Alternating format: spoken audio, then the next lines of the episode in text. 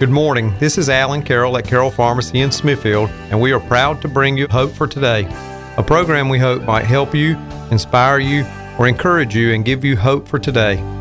My hope is built on nothing less than Jesus' blood and righteousness. Blessed is the man who walks not in the counsel of the ungodly, nor stands in the path of sinners, nor sits in the seat of the scornful. But his delight is in the law of the Lord, and in his law he meditates day and night. He shall be like a tree planted by the rivers of water, that brings forth its fruit in its season, whose leaf also shall not wither, and whatever he does shall prosper. The ungodly are not so, but are like the chaff which the wind drives away. Therefore the ungodly shall not stand in the judgment, nor sinners in the congregation of the righteous. For the Lord knows the way of the righteous, but the way of the ungodly shall perish. I have just read you the first chapter of the Old Testament book of Psalms. Since Father's Day is today, I thought it might be a good idea to hear what the Bible says would make a man blessed or happy, because I do believe that if a man has been blessed by God, he will be happy and he will be a man that has a relationship with God and walks closely with Him every day. Repeating verse 3 of Psalm 1. He shall be like a tree planted by the rivers of water, that brings forth its fruit in its season, whose leaf also shall not wither, and whatever he does shall prosper. Years ago, I heard a sermon in which the preacher said we should be like these trees, that our roots should go down deep, deep into the Word of God, and that the branches and the leaves on the tree should provide a place where those who follow us can have a place of safety and a place where they can know we have led them to eternal truths that will bless them all their lives. And those eternal truths are like the fruits of those trees. They will know we did believe in Jesus Christ and that his death on the cross was no accident, but that he did it because he loved us enough to die for us and to save us from our sins. Many people may feel they love their children enough to die in their place if such a dire circumstance might arise, but fortunately, in reality, that very rarely, if ever, happens. It was Robert Louis Stevenson who said, Don't judge each day by the harvest you reap, but by the seeds you plant. So, fathers, what are the seeds you are planting in your children's lives today? Will the fruit those seeds bear help them to live lives that God will bless and they will prosper in what they do? My hope for today is that you are setting a good example for your children and planting good seeds. I want to read you the true account of two American families, families that planted very different seeds. And this is taken from Chuck Swindoll's Ultimate Book of Illustrations and quotes.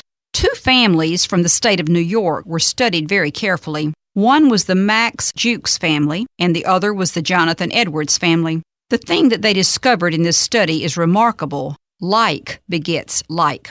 Max Jukes was an unbelieving man, and he married a woman of like character who lacked principle. And among the known descendants, over 1,200 were studied. 310 became professional vagrants. 440 physically wrecked their lives by a debauched lifestyle. 130 were sent to prison for an average of 13 years each, seven of them for murder. There were over 100 who became alcoholics. 60 became habitual thieves, 190 public prostitutes. Of the 20 who learned a trade, 10 of them learned the trade in state prison. It cost the state about $1,500,000, and they made no contribution whatever to society. In about the same era, the family of Jonathan Edwards came on the scene, and Jonathan Edwards, a man of God, married a woman of like character. And their family began, and they became a part of this study that was made. 300 became clergymen, missionaries, and theological professors. Over 100 became college professors. Over 100 became attorneys. 30 of them judges. 60 of them physicians. Over 60 became authors of good classics, good books. 14 became presidents of universities. There were numerous giants in American industry that emerged from this family. Three became United States congressmen, and one became the vice president of the United States. I had read this comparison of these two families several years ago and was glad to run across it again just recently. It certainly gives a real life illustration of what godly living versus ungodly living looks like. Now I want you to listen to these words from the poem To Any Daddy. There are little eyes upon you, and they're watching night and day. There are little ears that quickly take in every word you say. There are little hands all eager to do everything you do, and a little boy who's dreaming of the day he'll be like you. You're the little fellow's idol. You're the wisest of the wise. In his mind about you, no suspicions ever rise. He believes in you devoutly, holds that all you say and do, he will say and do in your way when he's grown up like you. There's a wide eyed little fellow who believes you're always right, and his ears are always open, and he watches day and night. You are setting an example every day in all you do for the little boy who's waiting to grow up to be like you. And this was the poem To Any Daddy by Croft M. Pence. Yes, children are always watching what we do. Have you ever heard the expression actions speak louder than words? What we do, our actions, speak so loudly that what we are saying may not even be heard. I recently listened to a horse whisperer talk for over an hour and the similarities between training horses and raising children was striking to me. She said you must be consistent, patient, and you must persevere, and certainly those are qualities that you need to have if you are raising children. She also said that if the horse demonstrates negative behavior, she does not use negative behavior towards him because two negatives do not make for a positive behavior. I guess I was wrong when my own children misbehaved and I treated them to some negative behavior of my own, as in spankings with a paddle or a switch or my hand. But then that is how I was raised, not that that's a very good excuse. But as I have gotten older, I have learned new methods of discipline since I am not allowed to spank my grandchildren. One other thing I heard the horse whisperer say was this quote from her father about patience. He said, Patience is what you need when you are doing what you don't like to do. I know from experience that just getting kids to say please and thank you takes lots of patience and perseverance. In raising children, fathers and mothers need a ton of patience and an abundance of love. And remember that patience and love are two of the fruits of the Holy Spirit. To be a good father, having a relationship with God is critical. And as you know, God does discipline us.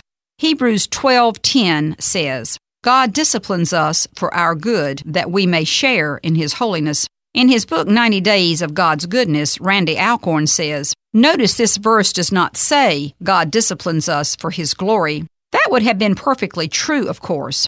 As His children, our good and God's glory are ultimately the same. But the point of the text is that it's in our best interest to become more Christ-like.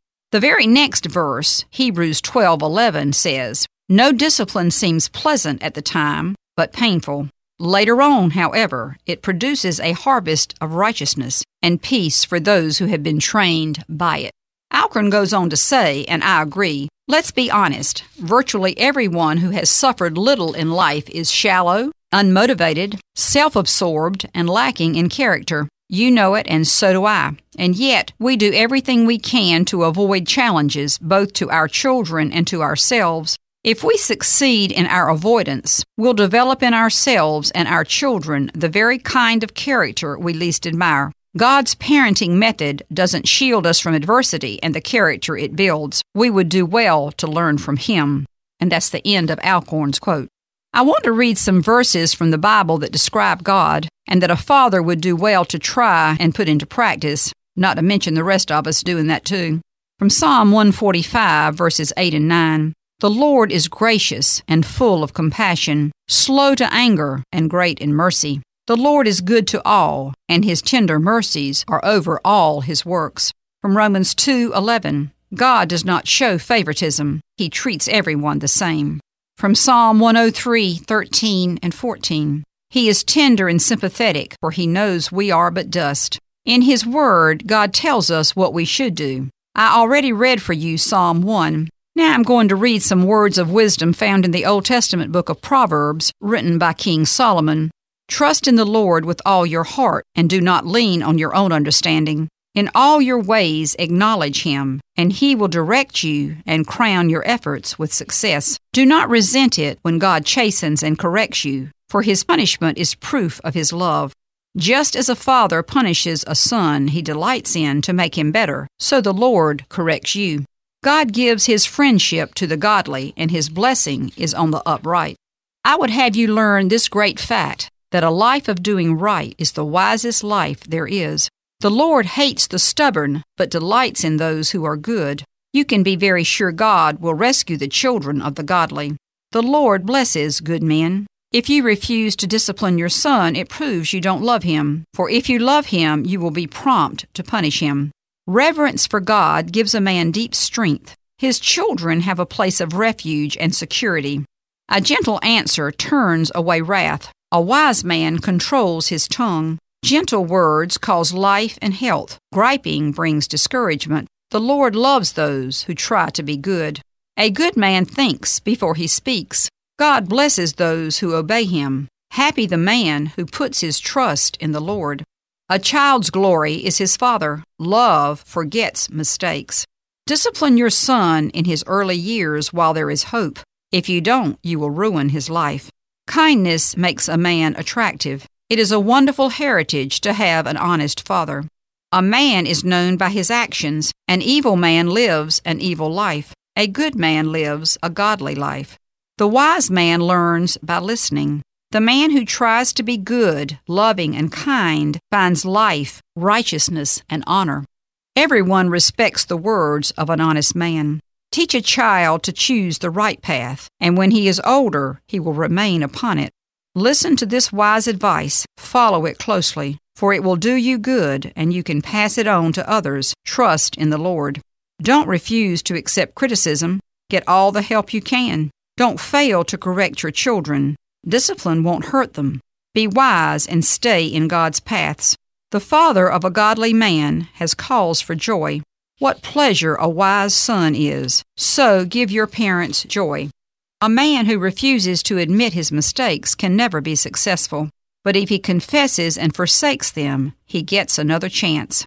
Blessed is the man who reveres God, but the man who doesn't care is headed for serious trouble. Wise men try to keep peace. A wise man holds his temper in and cools it. Scolding and spanking a child helps him to learn. Left to himself, he brings shame to his mother. Discipline your son, and he will give you happiness and peace of mind. Fear of man is a dangerous trap, but to trust in God means safety. All these words of wisdom have come from the first 29 chapters of Proverbs, and I'm sure you would agree with me that there is a lot of wisdom to be found in the good book. I now want to read you this true story from the life of Jonathan Edwards from the One Year Christian History book by Michael and Sharon Rusten. This is reading from February 13th. On September the 24th, 1757, Aaron Burr Sr., the second president of Princeton College, died at the age of 41. Four days later, 22 students graduated at the college's first commencement in its new location in Princeton, New Jersey. The next day, the Board of Trustees met and, after a time of earnest prayer, elected Jonathan Edwards, father in law of Aaron Burr Sr., as the college's next president. Jonathan Edwards' career had begun brilliantly and early. At 16, he received a Bachelor of Arts degree from Yale College. With a master's degree at 23 as well, he accepted a call to minister in Northampton, Massachusetts, where he served for the next 23 years and was loved and respected. During these years, he married, his family grew to 10 children, and his writing and preaching received growing acclaim. From Northampton, Edwards went to Stockbridge, Massachusetts, a frontier village, where for seven years he found contentment pastoring a small church made up of colonists and Indians. John Brainerd, brother of David Brainerd and one of Princeton's trustees, was one of the two men sent to Stockbridge to inform Edwards of his election as president of Princeton College. Edwards was surprised, and though he was considered the greatest American theologian and philosopher of his generation, he questioned whether he was qualified. After a period of prayer and counsel from others, he reluctantly accepted the position. With his wife and family remaining in Stockbridge until spring, Edwards left for Princeton in January. Two daughters, the recently widowed Esther Burr and Lucy, who was staying with her, were already in Princeton.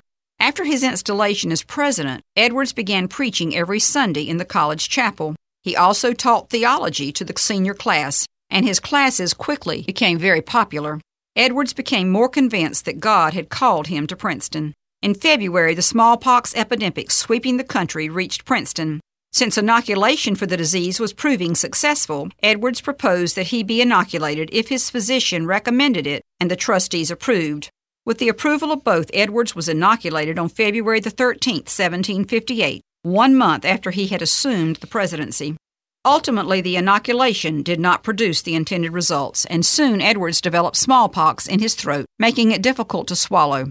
His condition deteriorated rapidly, and he knew he was dying. Realizing he would not see his wife again, he wrote to his daughter Dear Lucy, it seems to me to be the will of God that I must shortly leave you. Therefore, give my kindest love to my dear wife, and tell her that the uncommon union which has so long subsisted between us has been of such a nature as I trust is spiritual, and therefore will continue forever. And I hope she will be supported under so great a trial and submit cheerfully to the will of God. And as to my children, you are now to be left fatherless, which I hope will be an inducement to you all to seek a father who will never fail you. Jonathan Edwards died on March the 22nd, 1758. His physician had to write the difficult letter informing Sarah Edwards of her husband's death.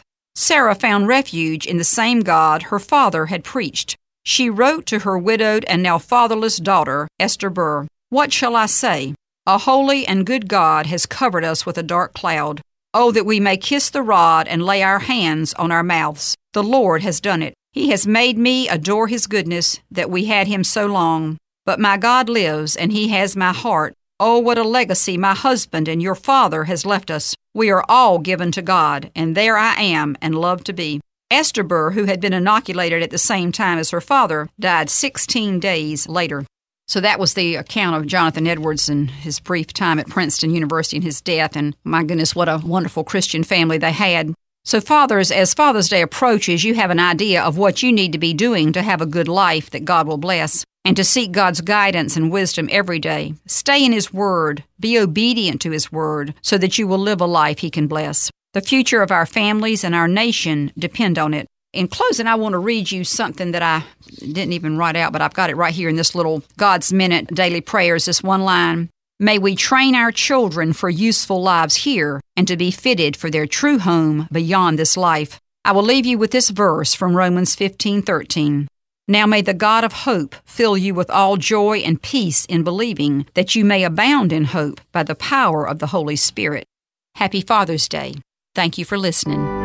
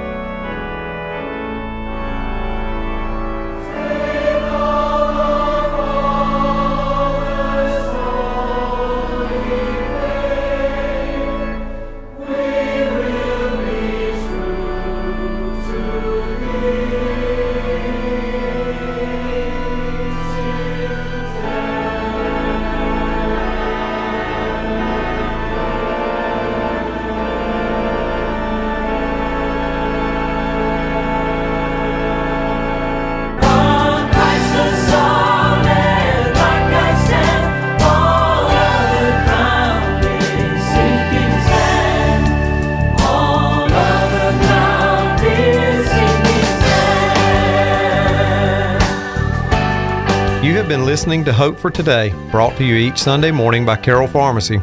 We hope the message today has helped and encouraged you. If we can ever help you with your prescriptions, over the counter medications, or vaccines, we hope you will come into our family owned and operated independent pharmacy, where outstanding customer service is our goal